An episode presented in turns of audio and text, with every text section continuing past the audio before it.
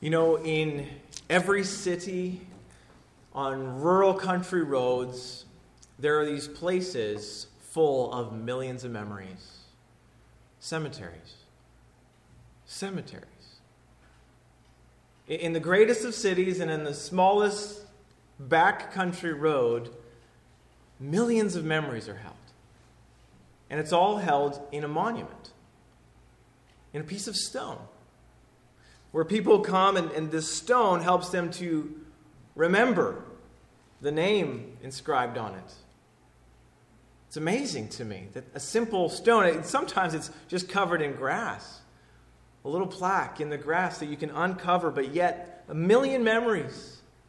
You have one person there, they might be able to share 100 memories. You have 10 people there, they could share collectively memory upon memory. Some of these monuments are, as I said, covered in grass. Some are massive and beautiful structures. Either way, they are all meant to uh, help you to recall the person, the memory upon uh, this person's life. What was their life? It's amazing as you wander around cemeteries and you just read, read family names, ages, what, what maybe their family thought would capture them with a words or a saying or a phrase or a verse. What was it that was important to them, whether it's a picture? It's incredible to think of the millions upon millions of memories, even within our own community. You take a 10 minute drive and you'll go to multiple cemeteries, and you can look at millions of memories held within a stone, a monument set up to remember. That is not something that is new. We know cemeteries have been around for a very, very long time. But so have rock monuments. Stones set up in a pile so that people would remember. In Joshua, if you want to turn there, Joshua chapter 4 is an example of one of the earliest stone piles set up. One of the earliest, not the earliest, but one of, that was a humongous monument for the people of Israel. This is where Joshua is now leading the people of Israel. Moses has gone on to be with the Lord, and they have come to the River Jordan. On the other side is the promised land, the land that God has said, You will go into with my blessing and, and my power and my might and my strength. And Joshua now stands at the edge of this Jordan River. And it's incredible what he says uh, earlier in the book of Joshua. He says um, in chapter 3, uh, where was it? He said, uh, chapter 3, verse 5, he says to the people, Consecrate yourselves, for tomorrow the Lord will do wonders among you. Tell them, get yourselves ready, set yourselves apart, uh, get yourselves right with God, because tomorrow He's going to do wonders among you. You're going to see. And so that's exactly what happened. The priests took up the ark of the Lord, and as soon as they stepped one foot in the river Jordan, just like at the Red Sea, it dried up. There was a passage through. It's incredible to think of the parallels of these two uh, stories in the scripture. So, God led the people out of Egypt by Moses to the water where they thought they were trapped, and the rescue was a miracle of God. The only way they escaped was by God's miracle the miracle of the splitting of the Red Sea, where they were able to walk through on dry ground, and then the sea closed up after them again. Well, here now, they've now on the other side of the Red Sea, wandered around for 40 years, generation has died off, and now under the leadership of Joshua, they stand in another body of water. And what's between them and what is next is this river. And it's going to take a miracle of God to get there, a deliverance of God, the way of God determining for them. And so, God has said it do as I say. So they did. They took the ark of the covenant, representing uh, and, and physically meaning to them the presence of God. So they took the ark, the priest took it, and stepped into the river and it split. The water was held up. They were to walk in. And it was amazing in this uh, account. They walk in and they stand in the middle of the river. And they stood there while the entire people passed them. It's incredible. But what remember what the ark is? The presence of God. It was the presence of God. And the people knew that. That God was doing this thing, that God was delivering them, that God was finally bringing them to this place that He had promised long ago. It was God who was doing such a thing. And so, when Joshua, leading these people, he wanted to remember this forever. He wanted the people never ever to forget. And, and you remember, you can recall, even as you read through the Old Testament, how many times God points his people back to the deliverance out of Egypt. How many times does he say, I'm the God who brought you out of Egypt? I'm the God who delivered you out of slavery. I'm the one who rescued you. Remember, remember, remember. Remembering was so important, not only for their worship, but for their life, for their obedience, for their joy. To remember. And so Joshua then sets up a memorial stone. A stone memorial to recall what God has done, this wondrous thing that they were to see and experience. They did. So stone piles were set up. In chapter 4, this is account of the second stone pile. First was on the one side. Now, the second, as they got through, is here as we read in Joshua chapter 4. Verse 20 says this And those 12 stones which they took out of the Jordan, Joshua set up at Gilgal. And he said to the people of Israel, When your children ask their fathers in times to come, What do these stones mean? Then you shall let your children know. Israel passed over this Jordan on dry ground. For the Lord your God dried up the waters of the Jordan for you until you passed over. Just as the Lord your God did to the Red Sea, which he dried up for us until we passed over, so that all the peoples of the earth may know that the hand of the Lord is mighty, so that you may fear the Lord your God forever. It's incredible. A simple stone pile, a pillar made in order to pique children's curiosity to have a question asked, what does that mean? They could tell that it wasn't just a lump of stones that happened by accident.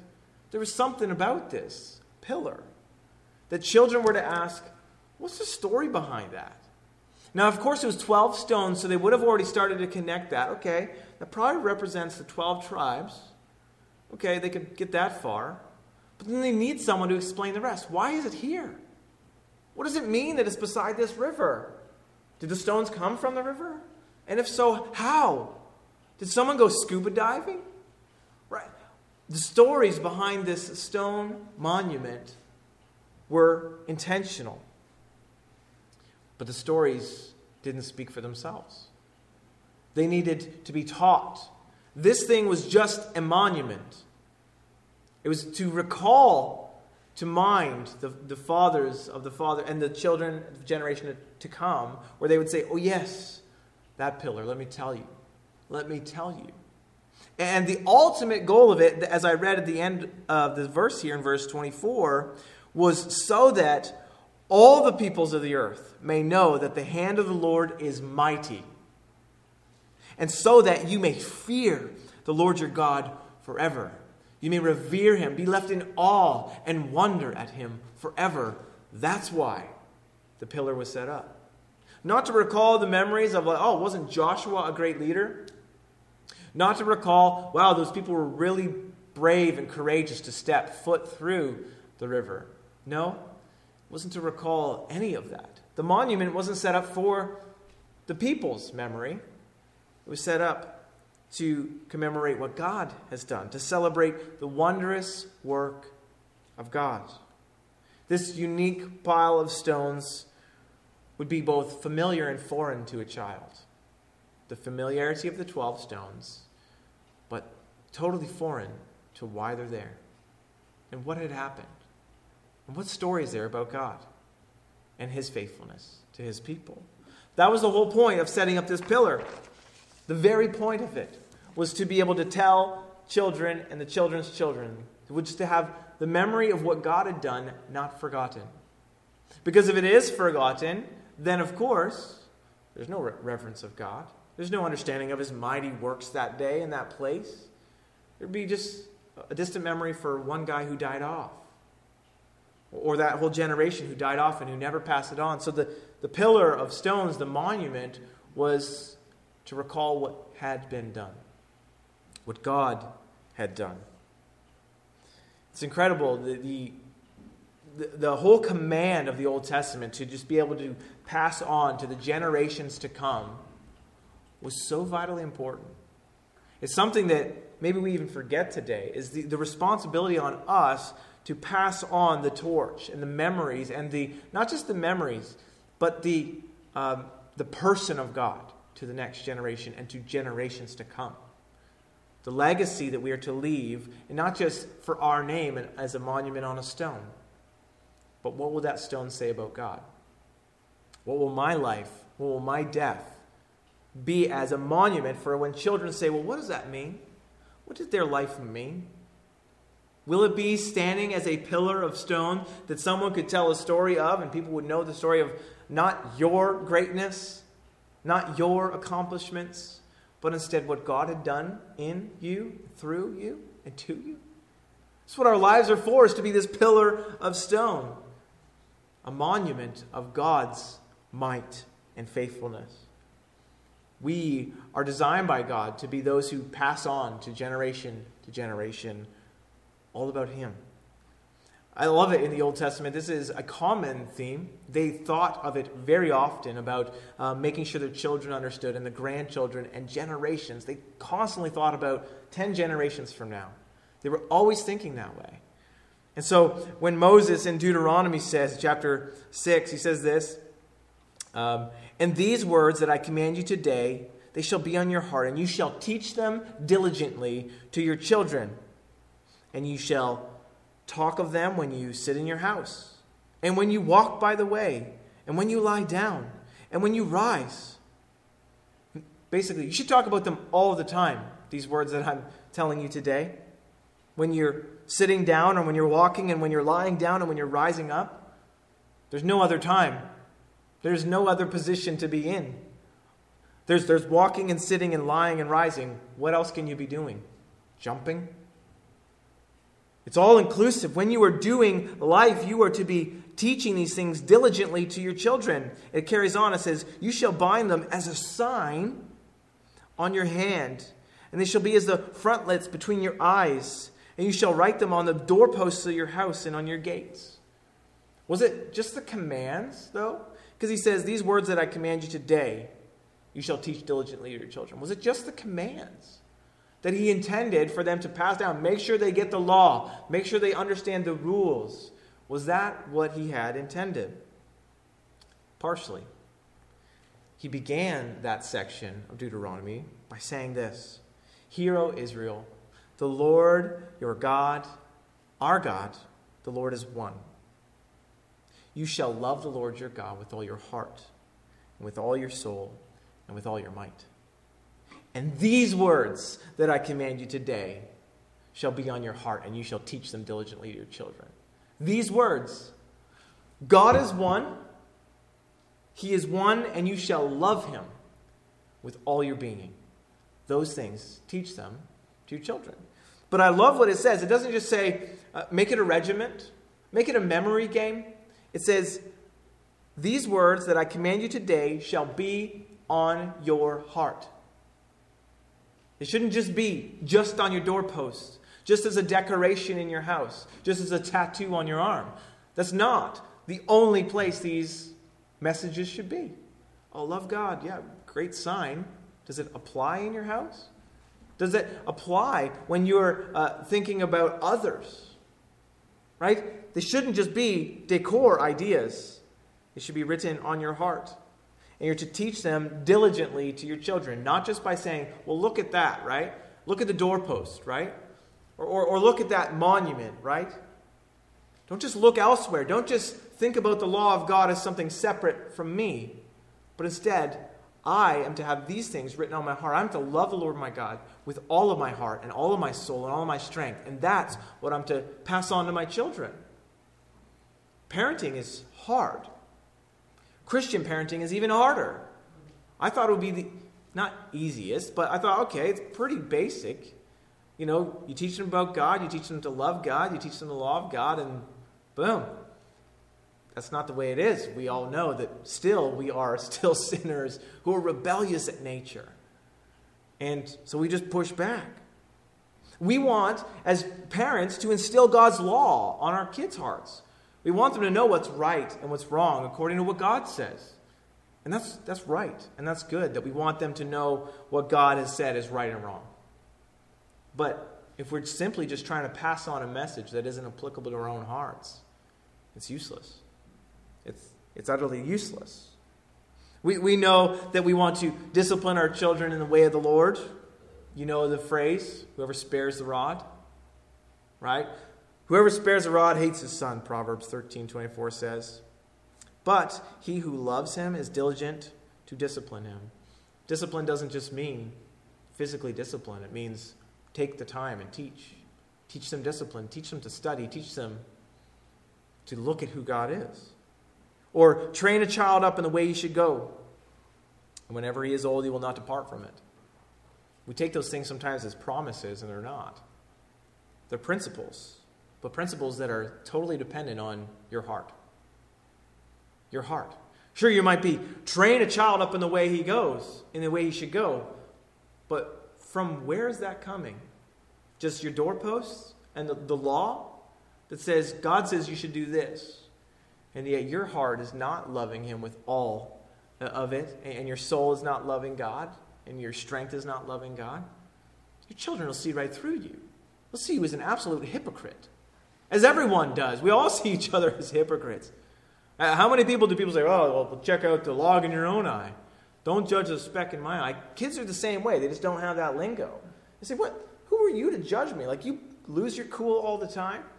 You're, you're not patient? We're I find myself doing that all the time. I teach my kids, try to tell my kids to be patient, and I'm totally impatient with them. It's like, oh, they see it. They see right through it.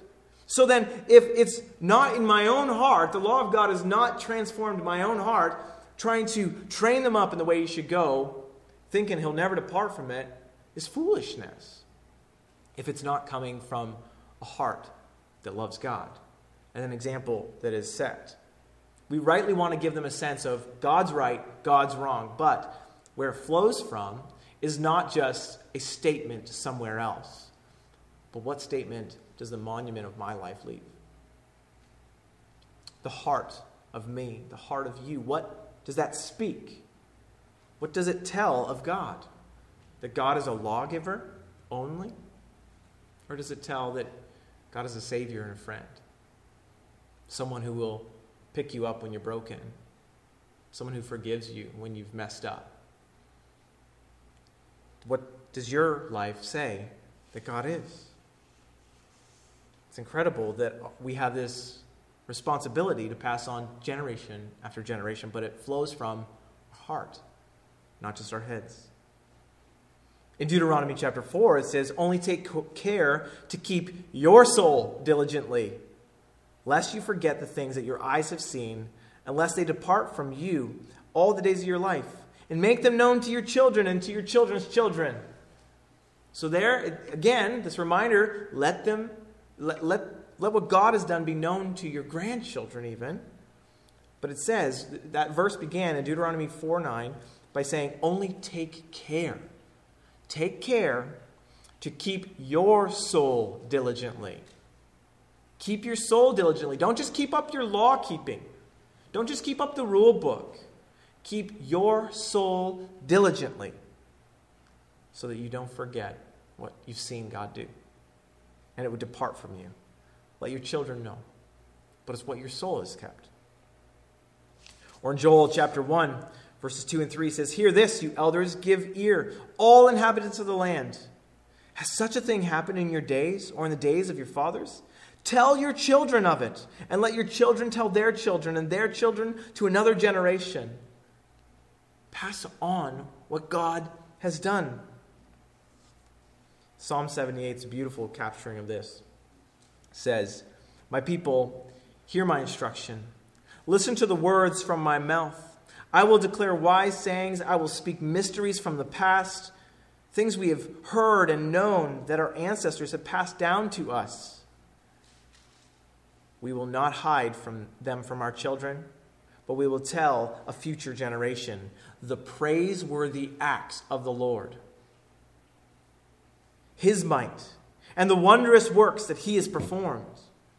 He established a testimony in Jacob, and he set up a law in Israel, which he commanded our ancestors to teach to their children, so that the future generation, children yet to be born, so that they might know. They were to raise and to tell their ch- children so that, here's the reason, they may put their confidence in God and not forget God's works, but keep his commands. Then they would not be like our ancestors, a stubborn and rebellious generation, a generation whose heart was not loyal and whose spirit was not faithful to God. We don't want them to be like our former generation, our ancestors, stubborn, rebellious, not loyal, not faithful. So, what do we do? we tell them the praiseworthy acts of the Lord. What has God done? Don't let your life be about you building a legacy for yourself as a person. Look at me. Look at what I've done. Look at what I have accomplished. I hope people like me. The end, it doesn't matter. Because whether they like you or, or don't like you, whether you're the most likable person out there because you just pleased everybody by doing gifts or just being funny or being like whatever it is, at the end of the day, none of that lasts. None of it lasts. And they might still become a stubborn, rebellious generation, not loyal and unfaithful to God. The way they don't is when they see your life sacrificed on the altar of God, saying, I'm all for Him. Everything I have is His. Everything. My heart, my soul, my strength. It's all His. It's all His and I want to declare the praiseworthy acts of the Lord, his might, and the wondrous works he has performed. It's not too late to do that. It's never too late to shift your focus to go, I ought to make sure that my kids and my grandkids and, and their kids and their grandkids know of the wondrous things the Lord has done in my life. Pass on a Bible with notes in it to your kids. Tell them to give it to their kids. Pass on a prayer journal. Write a journal. Journal your, your faith this year and what God is teaching you this year, the ups and the downs, so that they might not become a stubborn, rebellious generation. Pass it on. Let them see your love for God is not just like writing on the wall, it's not just something that is fake, but your soul grieves when you sin. Write it down. Pass it on. Let them see the wondrous works of God in that you don't, you're not left grieving in your sin. Instead, you can reign victorious because of what Christ has done. Let them see you go through that um, sin and seeking forgiveness and repentance. Let them see. Let them know. Let that be the monument of your life. Let that be the pillar when people ask, What does this life mean? What was their life about? What was their life for? Let it not just be, Oh, they loved golf. How many funerals I've heard? Oh, they really love golf. Who cares? Who cares? How did that help their grandchildren and two generations down? It didn't. So then, when we th- think about our own lives and, the monument we're to leave, I'm not talking about the stone that you have picked out. What's the monument of your life? What does it mean? Think of what these stones meant. Joshua chapter 4, the end was the reason why these stones were set. Verse 24, so that all the peoples of the earth may know that the hand of the Lord is mighty. Can people look at your life and then one day your death and say, I know that the hand of the Lord is mighty? God had done great things in them and through them, while they were weak, I saw some miraculous strength to care for others, to give more than they ever had. What strength of the Lord do people see in you? What, what do they see in you putting God first in your heart? That's what it comes down to.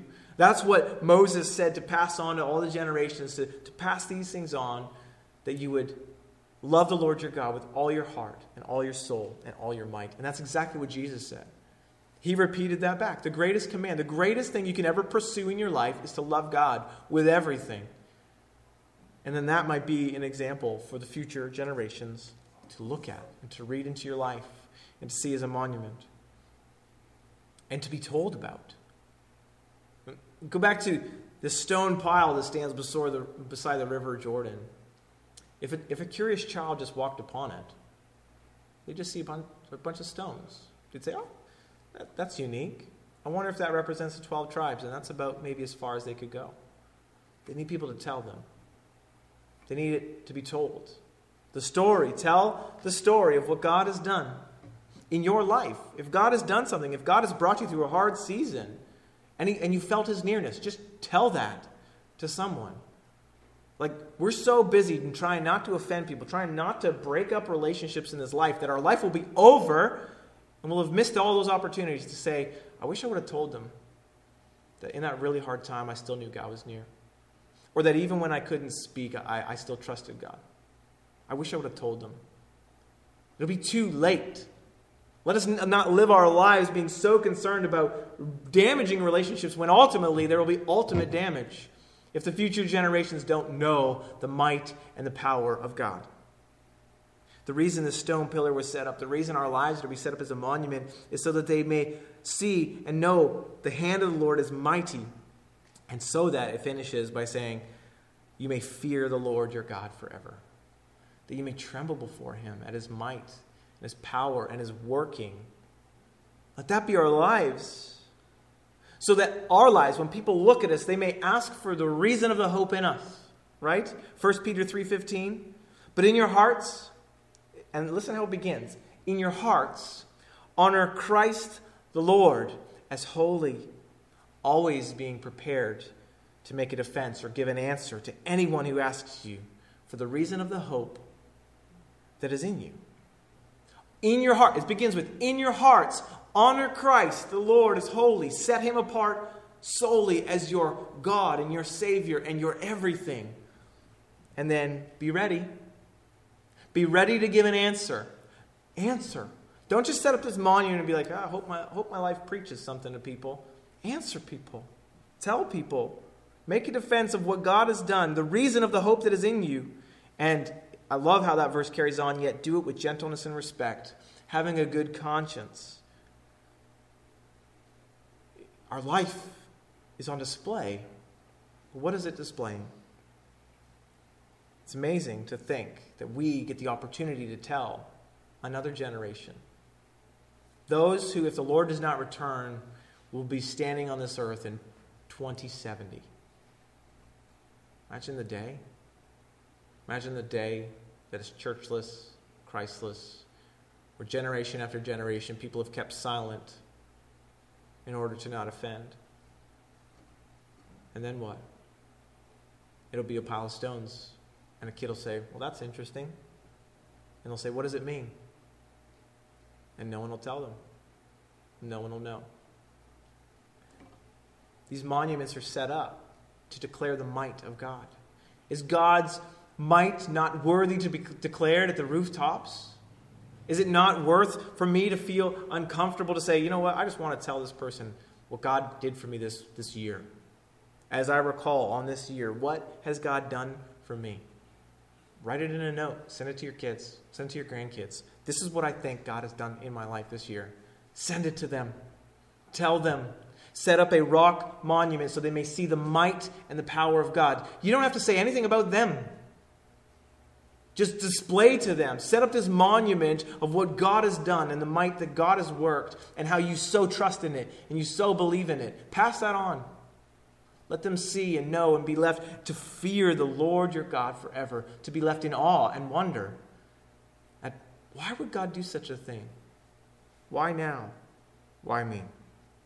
We consider our lives not just as a stone that will one day stand or maybe be covered in grass. You know the, the hymn, What a Friend We Have in Jesus? Uh, Joseph Scriven wrote that hymn. And his, you know, being a famous hymn writer, his tomb is on a backcountry road you can barely find in, a, in an unmaintained graveyard, covered in grass. There's only about 10 or 12 graves in this entire graveyard. And he's forgotten, other than his song we sing on. That happens. People come and people go. Stones are erected or covered in grass. But ultimately, what is the life that will stand? What is that person, you, that will stand as a monument for God so that the might of the Lord might be known and the people may fear him forever? Is that what our life will be? A pillar of what has been, a recollection of what God has done, a story to tell the generations to come of God's faithfulness, of God's strength, of God's love, of God's mercy. What, what does our life tell as our, our pillar of how God has worked in us? We want our lives to stand not just as a, a, good legacy for our kids in a million ways. Those are good and right things to do. We, we want the future generations to know right and wrong, and that's good to do. But if it's all empty phrases, if our hearts are not in love with the Lord, that's nothing we can pass on. You can pass on the law all day long, but unless you, you pass on the motivation and people understand why you wanted to love the Lord, because He loved you first, then it might be useless. Well, let this pillar of our lives be one that is a story to tell of love. Love from God for you, love from you to God, and love that has transformed the way you live, vertically and horizontally. Because God has loved me, I want to love others sacrificially, laying my life down for others unconditionally. I'm not going to put conditions, if I can, on people's love. I'm human, though. And so then it always comes back to the love and the might and the power of God. That's what I want the pillar to be set up about. And that's what I love in Joshua. He, he did not want this moment to be forgotten. He didn't want the people not just to forget that, oh, look, if we traveled through this really hard time, remember us, think about us. He didn't care. He cared solely that they remembered God's might. They remembered God's presence. They remembered God's nearness to them. May our lives be a pillar of what God has done. Let's pray. Oh God, you do great things. And so many great things that even in our own lives we've neglected to share. We've, we've not told. We've not written down, we've not passed on. Maybe be more intentional to do so. Set up pillars, memorials of what you have done, of the power that you have displayed. We have that specifically if we have confessed our sins and repented and believed the gospel. If we have come and that has been the monument in our life where we can look back to that moment and say, Look what God has done. He, he rescued me. He brought me out of darkness into light. He forgave me. God, we thank you for those moments for each of us who have embraced Christ. We pray for those moments for everyone we know who has not yet embraced Christ.